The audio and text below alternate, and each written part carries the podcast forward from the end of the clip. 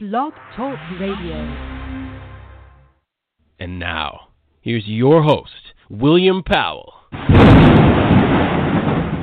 the king of DC media.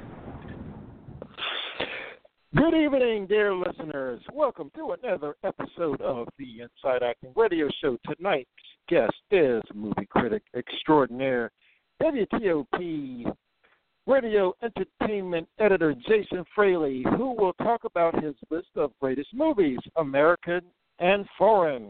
Now, Jason is also a filmmaker and self-described coffee abuser, Seinfeld quoter, and day tripper, raised on Ripken, Joe Gibbs, and rock and roll.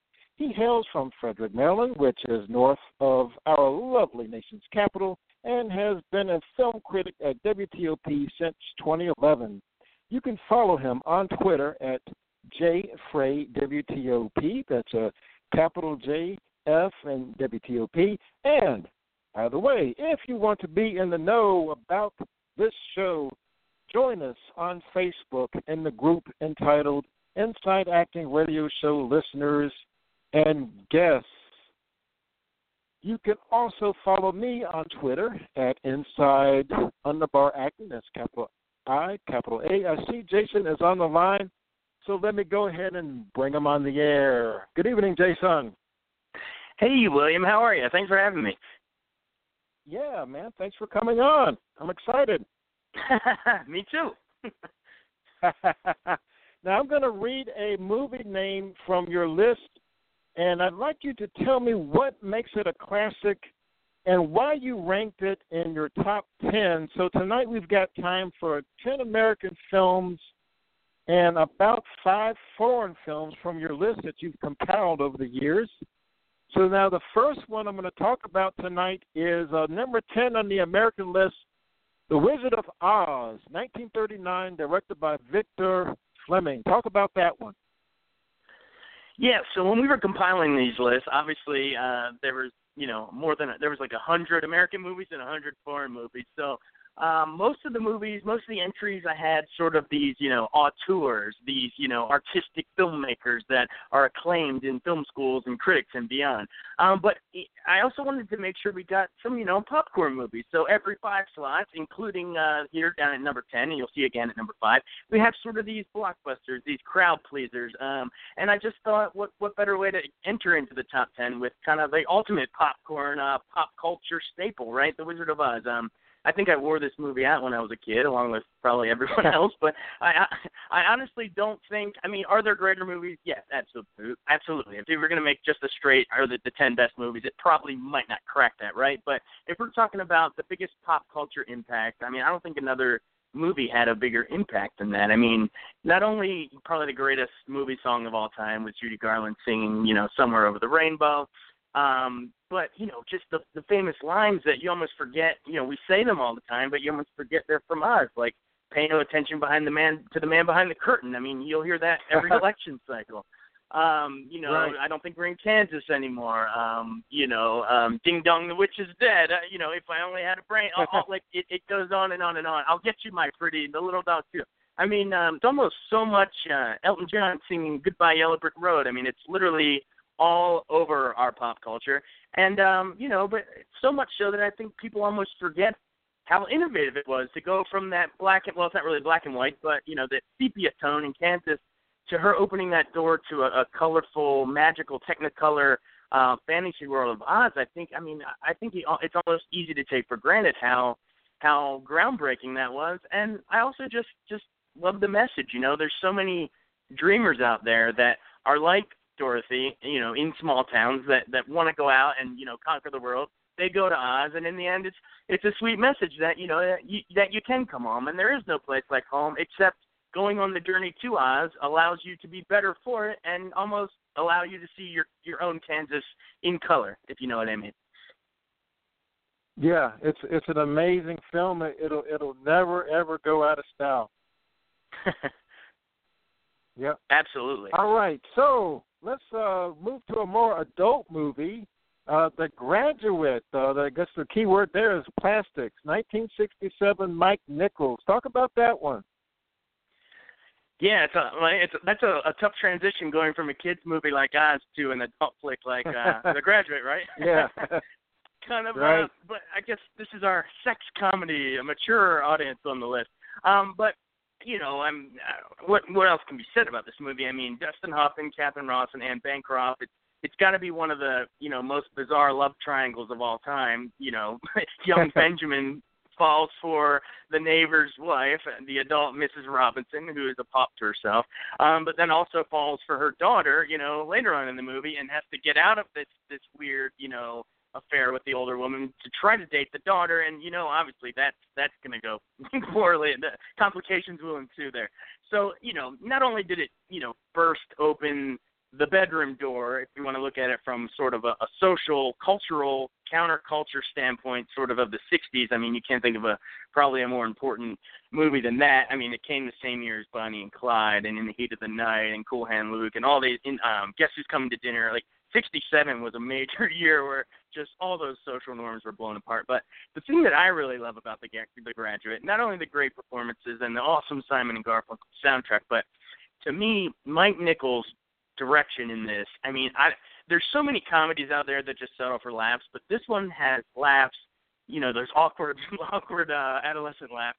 But also, Mike Nichols, he directs on par with any other genre. You could call it a serious drama in terms of how well the direction is. I mean, go back when you get a chance and look at, like, the opening 20 minutes. I mean, Benjamin, we first see him in his bedroom. He's got these vertical bars down his wallpaper. It's almost like they're like jail bars. He's trapped in this existence, and he needs to rail against his parents who are smothering him at this graduation party. Mrs. Robinson comes in and tosses him her car keys, but it lands in the fish tank, right, and lands on this little scuba diving figurine, right? Everyone's like, what is that about? But Nichols is saying this is the key. We're going to come back to this. So, of course, later, what do we get? We get Benjamin as a scuba diver in the pool. He gets a gift of scuba gear for his graduation gift, and there's this awesome underwater shot where it pulls away from him in his scuba suit, and he becomes this really small figure, like the figure in the fish tank, literally drowning from the pressure from his parents. There's stuff like this throughout the entire movie. Yeah. I think it's one of the greatest directed movies of all time, let alone, the script and how hilarious and awesomely acted it is. But talk about, go back and watch it again. A few films, especially comedies, tutorial genius like that one. I love them. Yeah, I like the soundtrack too was awesome.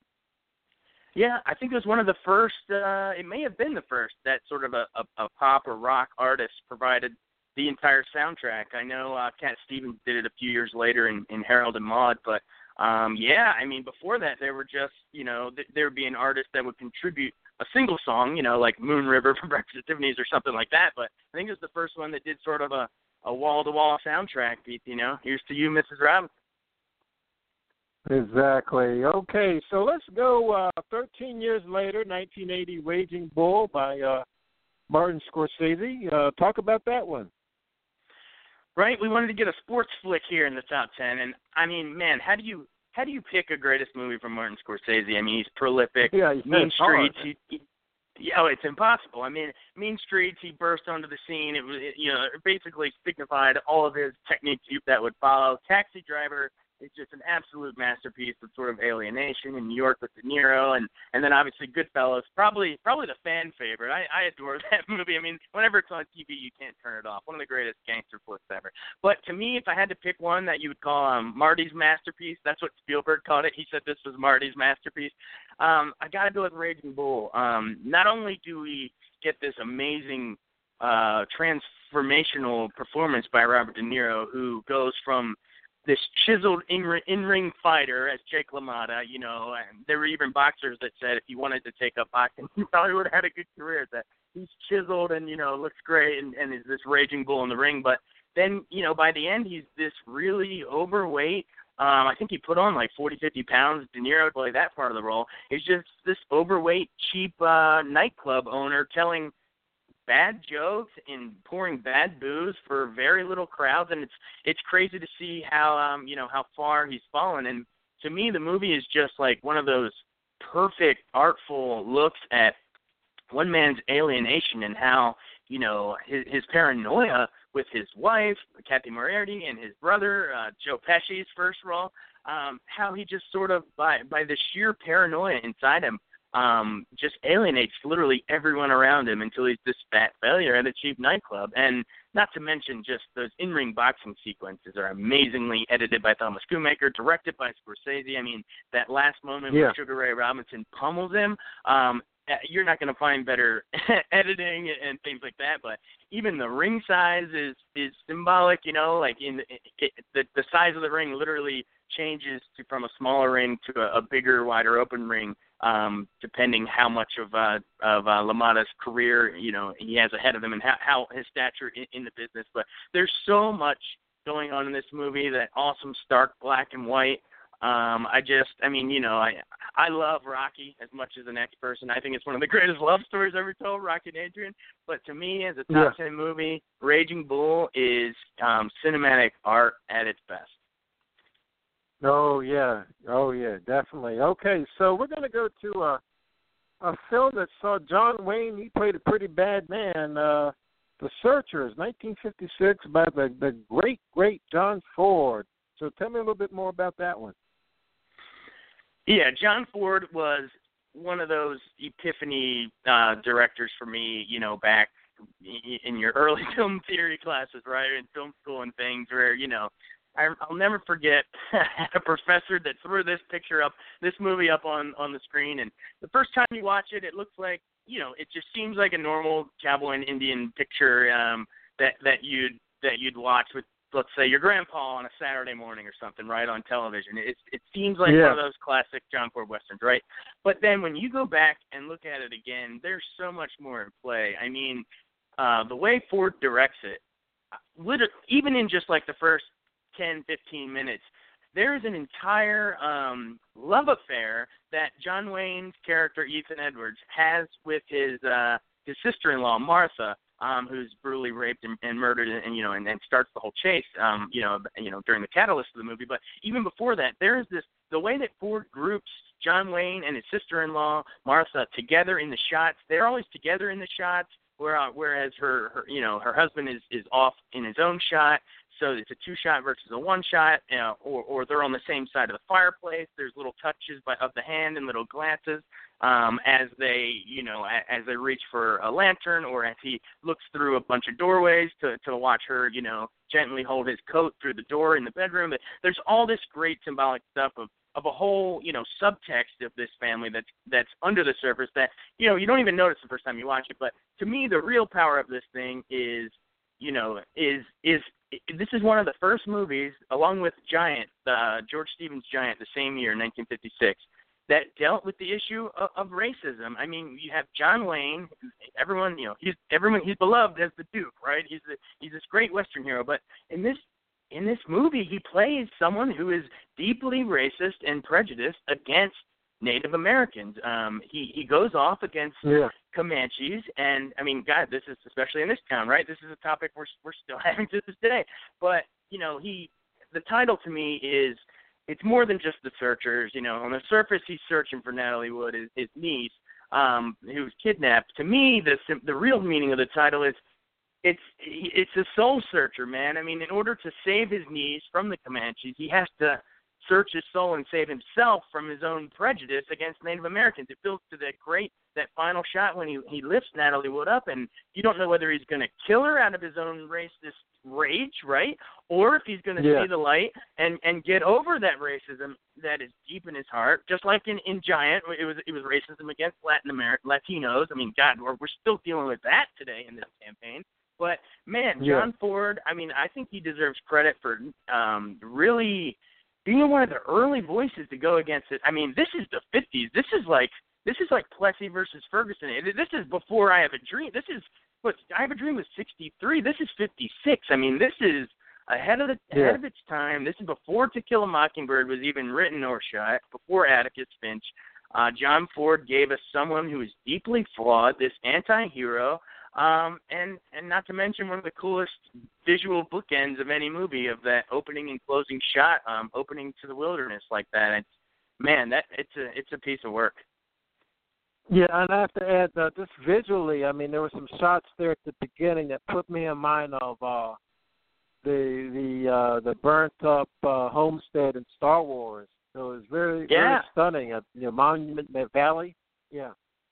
Oh, Monument Valley. Yeah, I mean, he from Stagecoach and on. He always, he loves shooting in Monument Valley, and you'll notice there's actual moments where that other filmmakers harken back to that constantly. I mean, you mentioned, like Star Wars, when Luke Skywalker comes upon his aunt and uncle, their ranch burnt down in the beginning.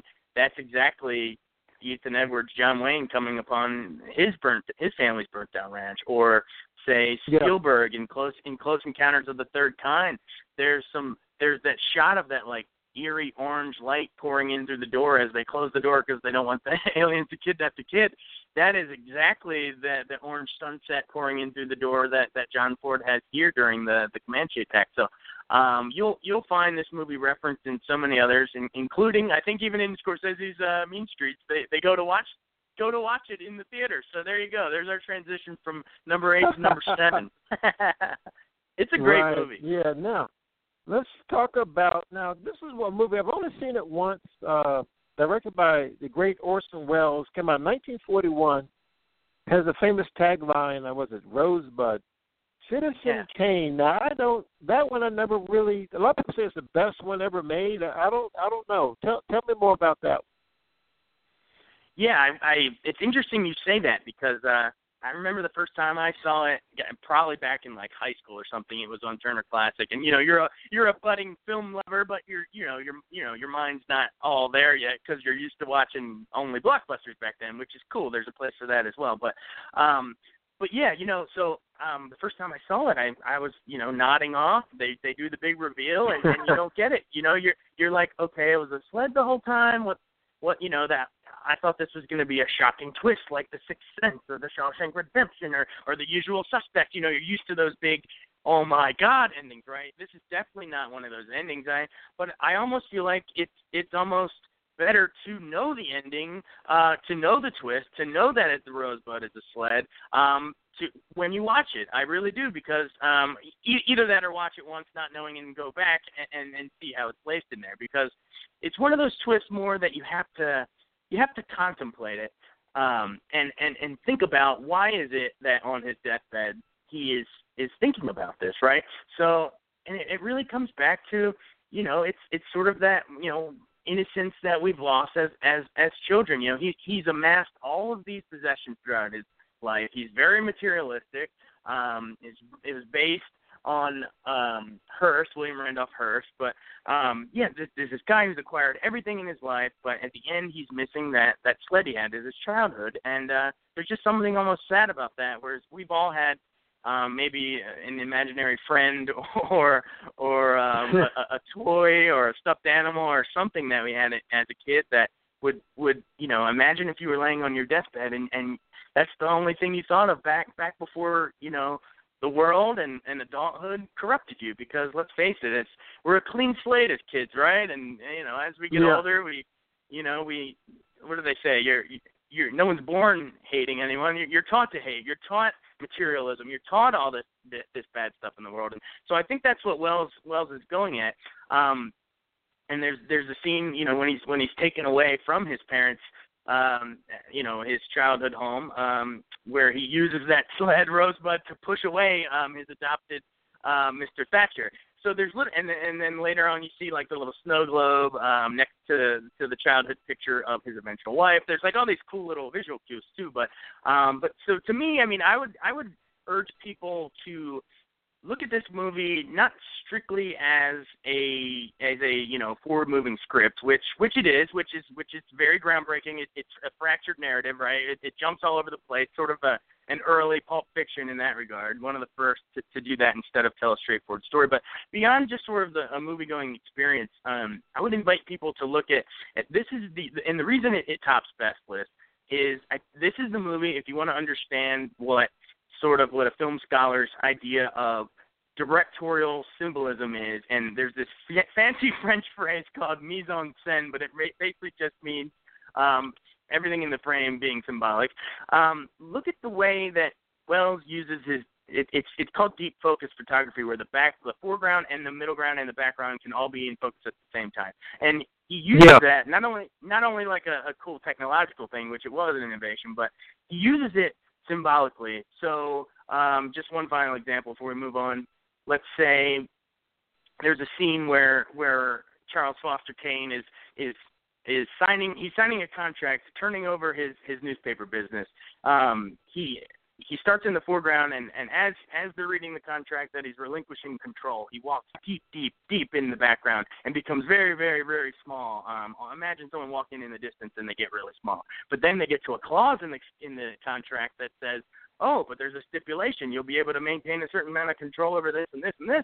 And sure enough, Wells has himself walk back towards us in the foreground and gets really, really big again until suddenly he's towering over us again. And there's literally every shot in the movie has a symbolic idea like that. So I would urge people, if they, thought it was a little dull and boring the first time, like I did in high school and I was struggling to stay awake, I can't think of a movie that you watch it, 10, 20, 30 times later and you're still seeing new things every shot. Look for something visually symbolic, a little wizard trick by this young boy prodigy who was only in his mid-20s when he made it.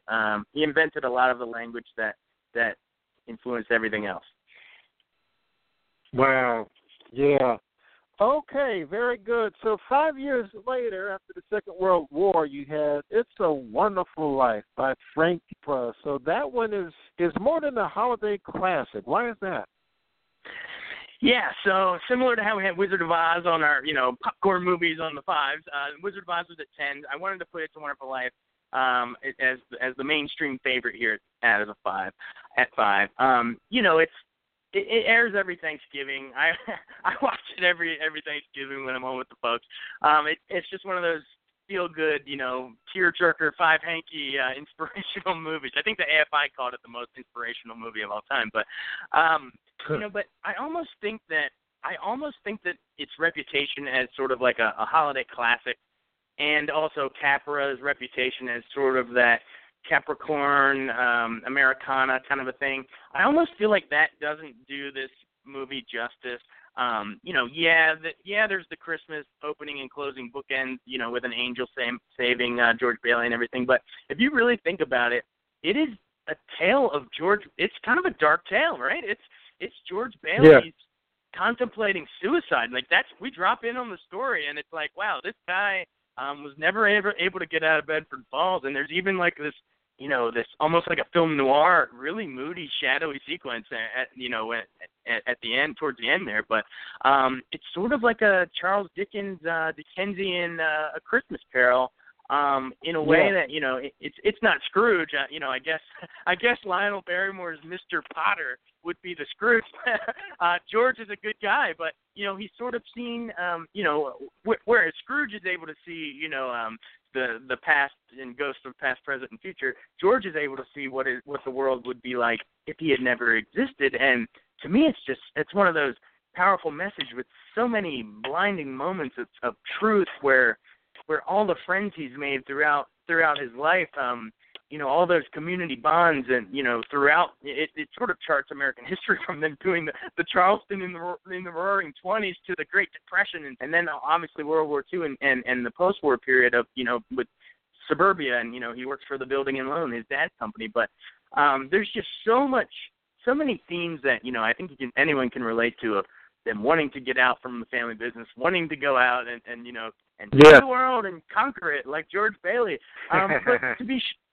But to be shown that really that, all the people and the friends and family and just, doing right by people can come back. And in the end, you can be, a toast to my brother George, the richest man in town. Oh, I just got goosebumps thinking about it every time a bell rings, right? But, but it just makes me smile. It's a great, character study. It's a great story of and Jimmy Stewart just in a great performance. But to me, it is a holiday classic. But if anyone wants to come and say that it's too much of a mainstream favorite and not enough of an art masterpiece, you tell them to come see me, because I think there's a lot more going on there that Capra's doing.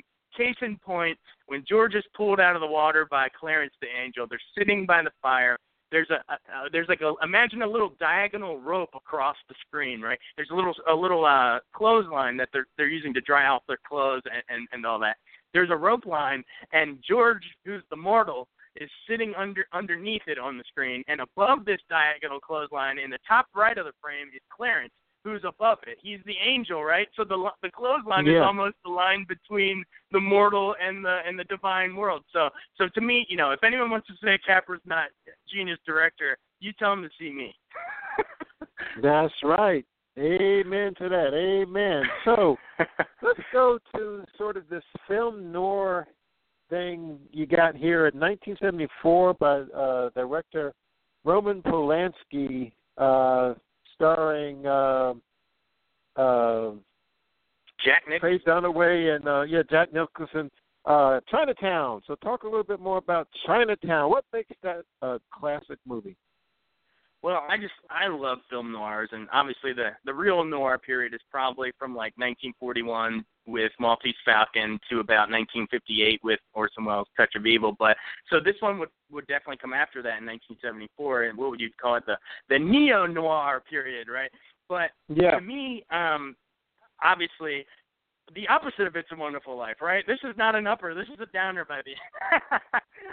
It's very dark, like film noir.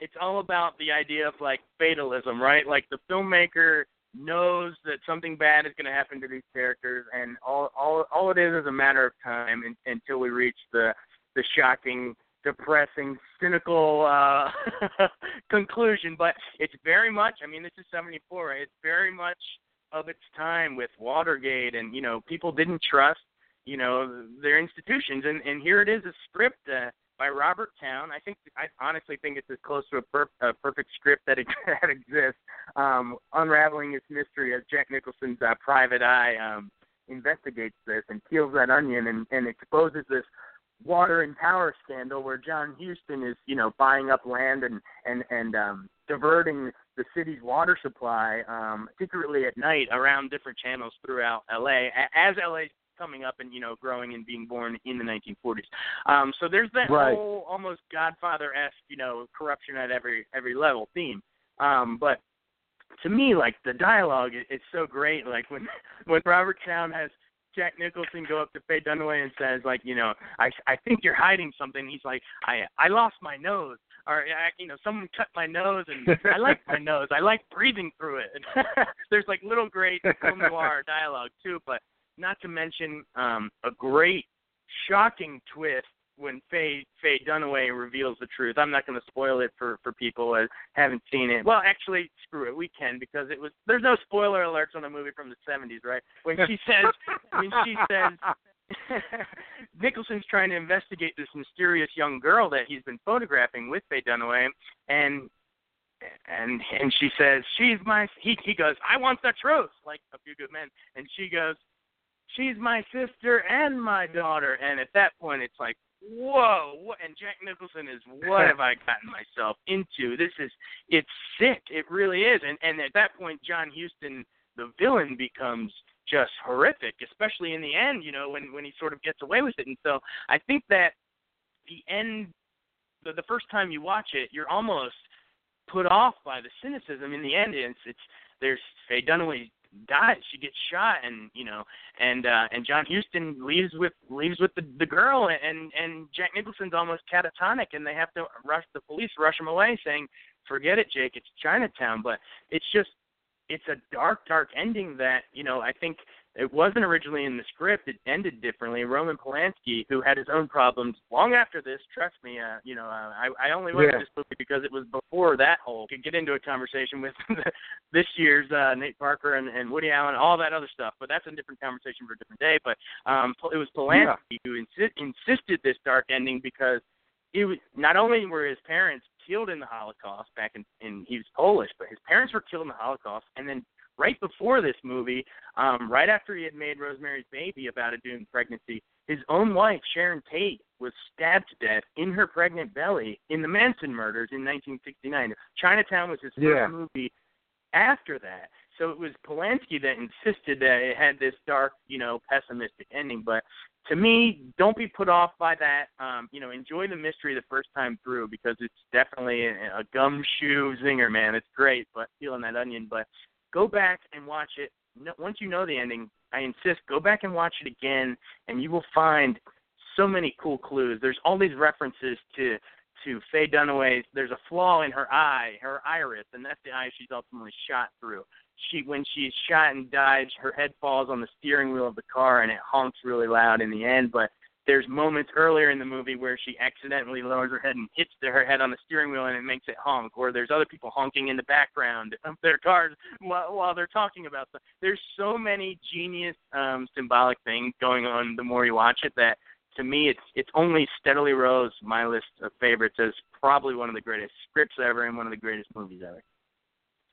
Yeah, it's a real good one. Another great one, I think I would put it probably in my, you have it in your top three, so let's talk about it. From the Second World War, 1942, I mean, it influenced a lot of movies, kind of like Indiana Jones, many other movies that came after. Casablanca with Bogart, that's a great one. So talk about some of the things that makes that a great one. Yeah, definitely. I mean, now you mentioned that it's in the top three. I mean, obviously, any of these top three we're about to talk about are pretty interchangeable, right? I would be fine with putting any of them as my number one movie ever. But right now, Casablanca, I mean, man, what can you say about this movie that hasn't already been said? I mean, it's made in 1941 or 42. It's so literally America does not know, as audiences are going to see this, they don't know if we're going to win the war. They don't, like, Pearl Harbor had just been bombed. And there's even the line where Humphrey Bogart is at the bar drinking, and he says, "It's December 1941 in Casablanca. I wonder what they're doing in America. They're probably sleeping all over the world." And really, audiences then and now know that, oh, no, actually, Pearl Harbor was just bombed and you're about to be dragged into the war. But so there's little cool things like that. But the real cool thing is sort of how it's sort of like an allegory. I mean, Rick Blaine, Bogart's character, is basically, he is a proxy. He represents America and its reluctance to enter World War II. I mean, Rick says at the beginning of the movie, "I don't stick my neck out for anybody." And the U.S. was kind of the same way. I mean, Hitler had already invaded in, I think it was 1939 maybe. And, you know, so America took a couple years to get in. Europe is falling apart and embroiled in war. And then America is Rick Blaine. It takes him to get pushed out of his comfort zone. And, you know, he's not some over-the-top hero like, you know, we love Indiana Jones and James Bond and all those characters. I love them. But Rick is not like that. Rick is kind of an every ordinary guy who, you know, is only pushed into doing the right thing. And I think that's what we love about these characters is they're not these, you know, boilerplate heroes, but they rise to the occasion like we all wish we would if we were in their position, right? So he sacrifices. He sacrifices for the cause, and in the end, he has to choose between what's right for the war. Am I going to save the world, or am I going to save my romance with my star-crossed lover, Ilsa, by an awesome, never better Ingrid Bergman? I mean, this and probably Hitchcock's Notorious are two best roles. Ilsa and Laszlo and Rick are this great love triangle, right? And in the end, he decides to let her go because, you know, the cause is more important than their romance. That final scene on the airport, on the tarmac, is just legendary, maybe the most famous scene of all time. And honestly, what were these screenwriters eating for breakfast that morning? I mean, I think the Writers Guild voted it the greatest script ever written, and for good reason. Not only the themes we just talked about, but the famous lines in this. I mean, you get "Play it, Sam." You get "Round up the usual suspects of all the gin joints in all the towns in all the world." "We'll always have Paris." "Here's looking at you, kid." I mean, I just named like five amazingly famous lines. I mean, most scripts would be happy to have one of those lines, let alone like five, six, or seven. And God, let's not forget Claude Rains as the guy who turns and sees the light. So, man, it's it is just an amazing movie. Michael Curtiz did, you know, sort of a chameleon of the studio system, but he really pulled off a legendary movie here. I want to watch it right now. Just talking about it. Yeah, it's amazing. It's an amazing film. So we're going to go forward 16 years. So you say here critics and crowds didn't grasp this film upon release. I've only seen it once. It was kind of a strange movie. It's by the great Alfred Hitchcock, starring Jimmy Stewart. This movie is called Vertigo. So why is this one considered a classic? So Vertigo is very – I've always sort of been – there was something about it from the first time I saw it that sort of obsessed me. And I know the movie is about a swirling obsession. There's all these spiraling imageries in the opening credits. There's this spiral, even Kim Novak's hair that she wears as Madeline, the supposedly possessed by a ghost woman. Even her hair is a spiral. There's spiraling circular camera moves. So this whole thing is Hitchcock's obsessions, right? But to me, there's always something I loved about it, and I always considered it Hitch's best. I mean, most people, you know, will go with Psycho, which is a great movie, or North by Northwest is probably his most purely fun. Rear Window is a freaking masterpiece. I mean, it's literally Jimmy Stewart looking from window to window. It's almost a metaphor for the movie-making process of it. You know, Jimmy Stewart looking from the windows is like a director cutting from shot to shot with the windows he looks at. But, I mean, I love Hitchcock, but I'd like to think I sort of got in the ground floor of hailing Vertigo as his best, and literally a couple years ago, Sight and Sound magazine polled they have this international global critics poll, and it just topped Citizen Kane for the first time since like the 1960s as the global critics pick of the best movie of all time. Now, why is that, right? And a lot of people are dumbfounded similarly to Citizen Kane by this, right? They're kind of dumbfounded by it. And like you said in the intro, critics and audiences didn't get it. It was a flop. It kind of ends very tragically at the bell tower, and the hero's sort of doomed and sort of right back where he started. But I remember some of those early reviews. Well, I don't remember them. I wasn't born, but I've gone back and read them. They said it's a bizarre movie where Jimmy Stewart is tailing a woman who is believed to be possessed by a ghost. She dies, and then all of a sudden he starts following another woman that he believes that looks like her, but it can't be her because she died, right? So they weren't sure what to make of this almost like fetishistic thing by Hitchcock, and it's definitely bizarre subject matter, and Hitchcock could just get away with telling the most creepy, bizarre stuff, but a lot of them complained like there were awkward angles, and they said, why does the camera keep... There's weird angles where the camera's looking at the ceiling all the time. They're like, well, they didn't know what to make of this movie, and to me, I've watched it a billion times, and the reason that they're showing the ceiling is the whole point of the end is the twist is what happened above the ceiling of the bell tower. Remember there was that movie that thriller, What Lies Beneath? Well, it's what lies above the ceiling. So Hitchcock is hinting at this the entire time.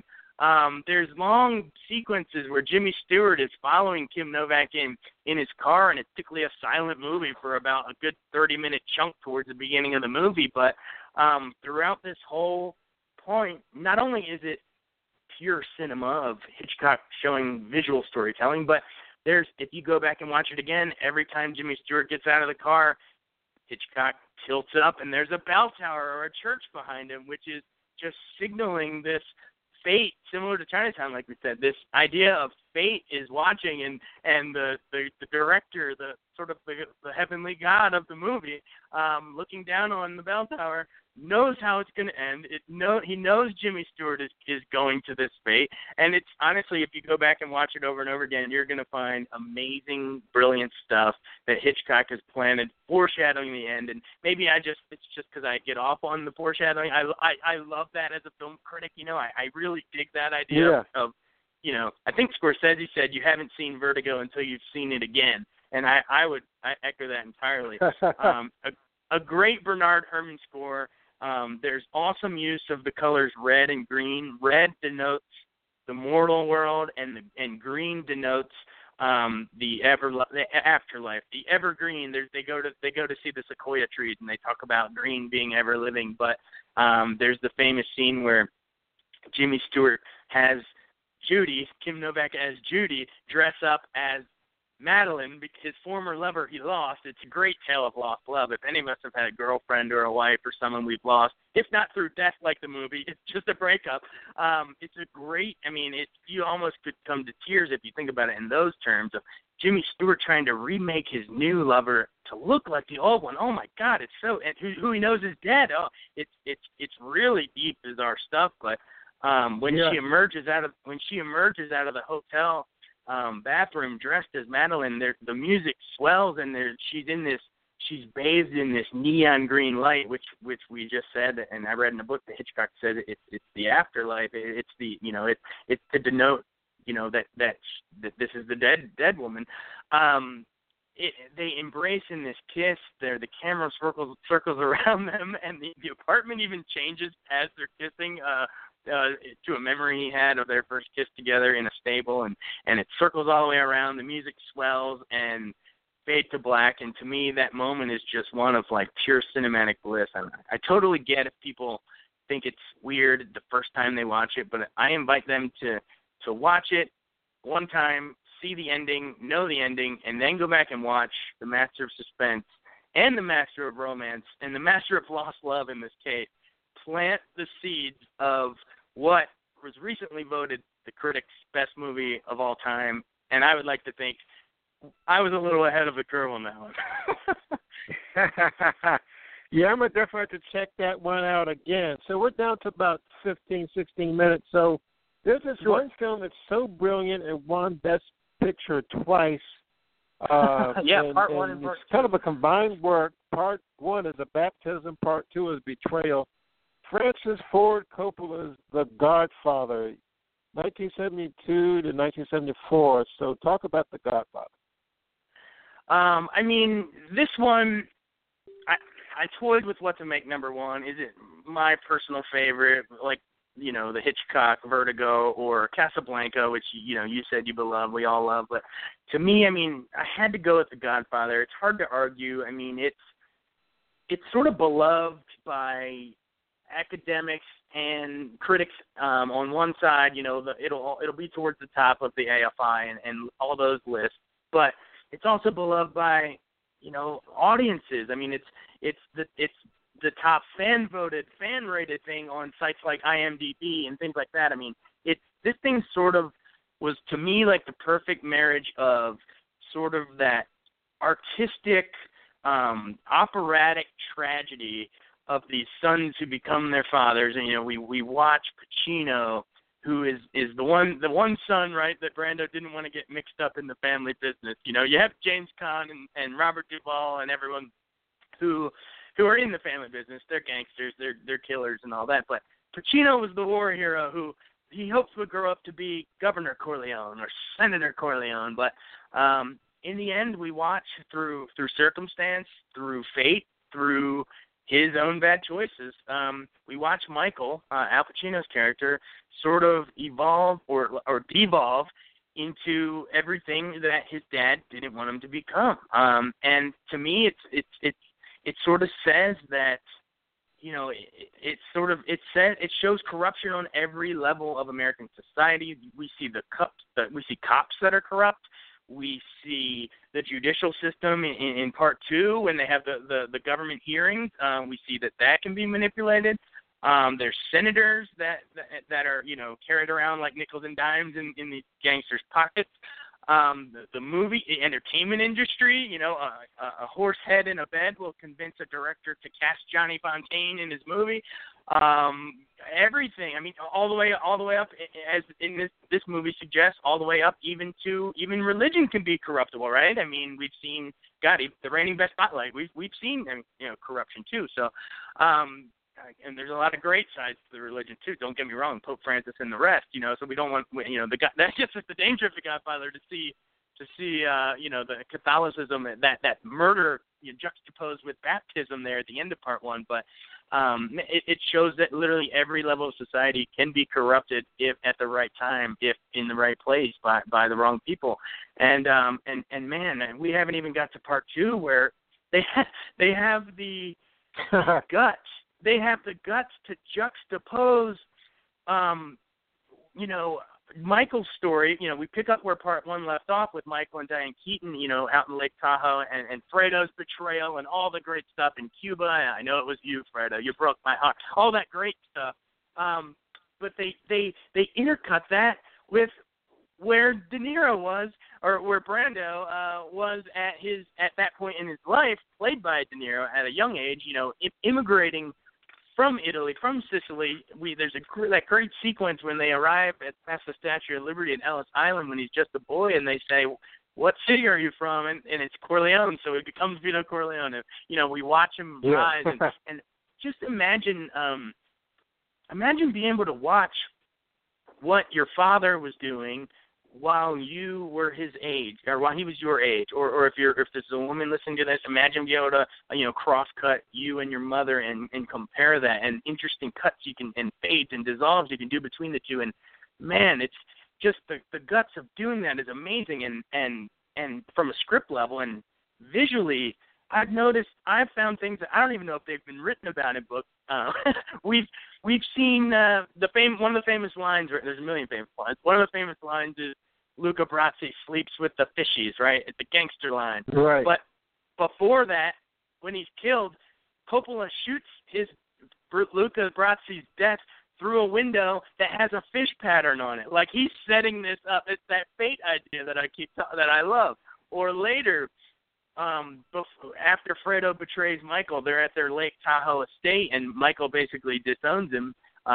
And there's this giant glass wall looking out at the water where Fredo's eventually going to be, his body's going to be dumped. But if you go back and watch that scene, there are life preservers in the background, little circular raft behind where Al Pacino's standing, but there are none. Noticeably none behind where Fredo is lying down, behind him. There are little things like that throughout both of these movies that, to me, it's the perfect marriage of art and an entertainment roller coaster that we can quote, offer you can't refuse. Leave the gun, take the cannoli. It's business, not personal. It's it captured the mainstream imagination in a way that an art masterpiece, 2-time Best Picture winner, beloved, acclaimed movie, rarely does. It rarely captures both, and to me, it earns the top spot. Nice. Okay, Jason, this is a lot of fun. We're down to about, I'm going to jump to the foreign list, but I think we only have time for about 3 of them, and if we have any time left at all, just kind of shout out a couple of Oscar picks and the best time people can find you on WTOP. So the 3 that I blow through these all 5 really quick? Like what? I'll blow through these. I'll blow through the top 4 and want to do 5? Yeah, I'll just do one line on it. Yeah. All right. So number 5, I have 2001: A Space Odyssey by Stanley Kubrick. A lot of people forget that after. That starting with Dr. Strangelove, he moved to Britain and started making his movies over there. Similar to how Hitchcock is made a bunch of American movies, Kubrick made a bunch of British movies.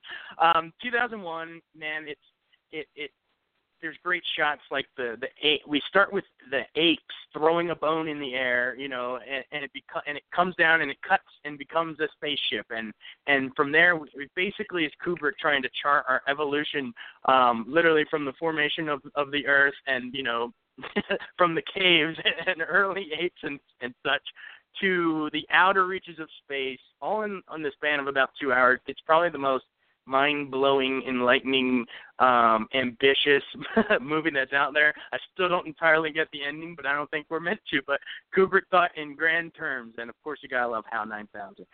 Number 4, I have Breathless, Jean-Luc Godard, with a script by Francois Truffaut. It's like this pulp crime story, but it's the reason it makes best lists and why it made mine is it's sort of the epitome of what they called the French New Wave in 1959, 1960, around there, and when all these directors were starting to do jump cuts and messing with the soundtrack and all this stuff that were sort of avant-garde that were never done in the studio system, but all of a sudden you would, jump cut through a scene and do all these things and self-referential pop culture things and sort of like the Tarantino style, but this sort of invented that, and then a bunch of the Hollywood directors sort of adopted it for our Hollywood Renaissance in the 70s, but the French did it first, and Godard's Breathless definitely wanted to check out. Number 3, I have Tokyo Story by Ozu, the Japanese movie. A lot of people, when you think Japanese cinema, you think of like the Seven Samurai or Rashomon, those Kurosawa movies. Kurosawa was like the blockbuster guy for sure, and I think I have him in my top 10 too. But Tokyo Story, I think Ozu was almost not only, I think he was a better filmmaker. I really love, and I wanted people to check out this movie, Tokyo Story. It's very patient. The camera doesn't move much, so you might want to pack your patience. It's not a lot of cutting and jumping around like, movies we're used to seeing, but it's all sort of these static, meaning not moving shots from the floor level, because in Japan they sit on the floor a lot. It just sort of sits and watches this family. But to me, maybe it's because I lost my grandparents recently and I love them so much. When I first saw this, it just ripped my heart out, because the whole thing is about these parents who live in rural Japan and they visit their kids in Tokyo, but the whole trip that they're there, the kids are too busy for them, and then by the end, tragically so, that they missed out on their last chance to hang out with their parents, and the only person that's nice to them and cancels her work and takes them on a tour through town is the daughter-in-law. So it's just the universal themes in that, man. I just think it's almost poetic the way it's done. Number 2, David Lean, the greatest British director ever, well, other than Hitchcock, but Lawrence of Arabia. Lawrence of Arabia, probably the greatest, most sweeping epic of all time. Yeah, it's 4 hours, but give it the time. I see it on a big screen in that widescreen. It's an epic World War One, masterpiece. But there's Peter O'Toole is just a great role, and David Lean has some great stuff where he'll do these amazing cuts from, like, Peter O'Toole will have a burning match, and he'll blow out the match, and all of a sudden he'll cut to a sunrise coming up over the desert to that great Maurice Jarre score, or Omar Sharif will ride in from far from the background, like almost like out of a mirage, and approach them. There's just great filmmaking there, but more so, watch to see how the Middle East got carved up by the West, how colonial Britain, America, all the West, who, to the victor goes the spoils, right? They, after World War One, the Middle East is carved up and into the present day chaos we're still dealing with. And I honestly think that's not going to end anytime soon, sadly. So Lawrence of Arabia will be a relevant document forever, honestly. And number 1, I went with, I had to go with the Fellini movie, Italy's La Dolce Vita, which means The Sweet Life, from 1960. It's a challenging movie for sure. It's about 3 hours. It's pretty arty, if I hate using that word, but just to warn viewers, Lawrence of Arabia is much easier to digest, or even Tokyo Story. But to me, I when I close my eyes and think of global, world, international cinema, I think of that of a Fellini movie, and where there's that great scene where Anita Ekberg, the beautiful, she's almost like a Marilyn Monroe, is in is bathing in a fountain. It's a famous image, and she said, Marcello, and Fellini just throughout the movie. There's all these great thematic contrasts between sacred, religious sort of stuff. Like, it opens with a helicopter flying, carrying a crucifix over Rome towards the Vatican. So it juxtaposes that with sort of the more profane things about life, the La Dolce Vita, sort of the party scene. And it actually, the term paparazzi comes from this movie. There's a photographer named Paparazzo. So there's these great contrasts that if you're sort of into this global art house cinema that you'll love. A lot of people hold up 8.5 as Fellini's best, and that's a great groundbreaking movie. But to me, La Dolce Vita is the best. But a word of warning, it's definitely a challenge for if you're not into subtitles. So give it a shot, though. Wow, Jason. Okay, so I guess we're about ready to wrap up here. So just talk about how fans can keep up with you and when they can hear you on the radio. Definitely, and thanks so much for having me on. This is, God, we that hour went fast. I felt like 5 minutes. It was a lot of fun. You can hear my pieces every day on WTOP, which is 103.5 here in DC, and 103.9 on the outskirts, like up around Frederick and farther away. Obviously, check out, just go to WTOP.com and click the entertainment page. I run that. I'm our entertainment editor, so I run that and do a different cover story on there. Entertainment editor is almost editor's a misnomer. It's more of an entertainment reporter because I feel like I'm out covering events more than I'm sitting there editing. I have a different cover story on air and online every day, so check that out, or as he said, I'll post it on social media. So follow me on Twitter at JFrayWTOP. So yeah, and lots of ways to see the stuff. I love the gig, and even more, I love you having me on. I really appreciate it.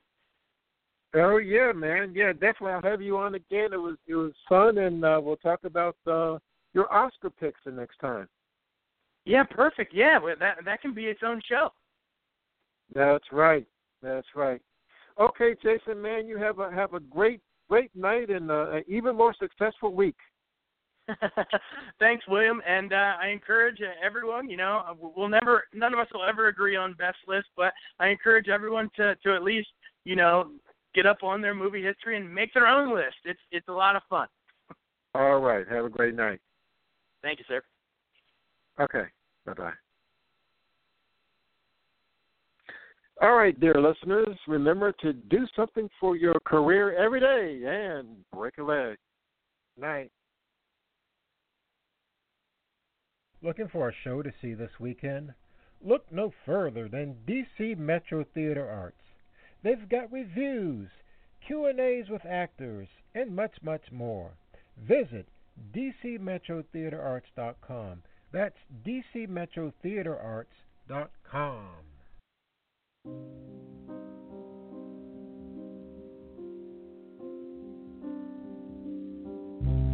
Under the dark you pacify me, hold my breath, take me down, I won't fight, beat of my heart you drum inside me, somewhere my